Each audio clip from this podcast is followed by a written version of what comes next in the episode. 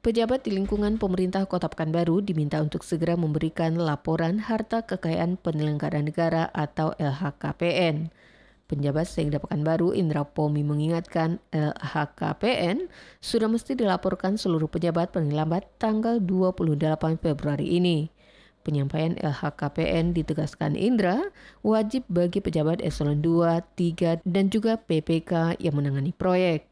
Bagi pejabat yang tidak melaporkan LHKPN sesuai dengan batas waktu yang telah ditentukan, Indra memastikan akan memberikan sanksi bagi pejabat bersangkutan. Apalagi menurut Indra, penyampaian LHKPN menjadi salah satu tolak ukur untuk menilai kepatuhan pemerintah. Sementara Indra sendiri mengaku kepada wartawan juga sudah mengisi dan menyampaikan LHKPN-nya. Kan ini kewajiban memang uh, seluruh ASN untuk uh, terutama pejabat ya itu melaporkan kekayaannya setiap tahun.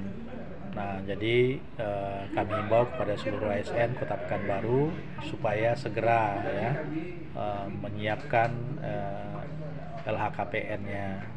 Jangan sampai nanti melewati batas di bulan Februari 2023. Karena ini juga termasuk penilaian ya. Kepada kita siapa uh, kabupaten kota yang patuh terhadap aturan-aturan. Nah, jadi nanti kalau misalnya batas waktunya udah lewat, ada pejabat yang belum apa kita suratin, ya kita tegur. Kan. Wajib, wajib.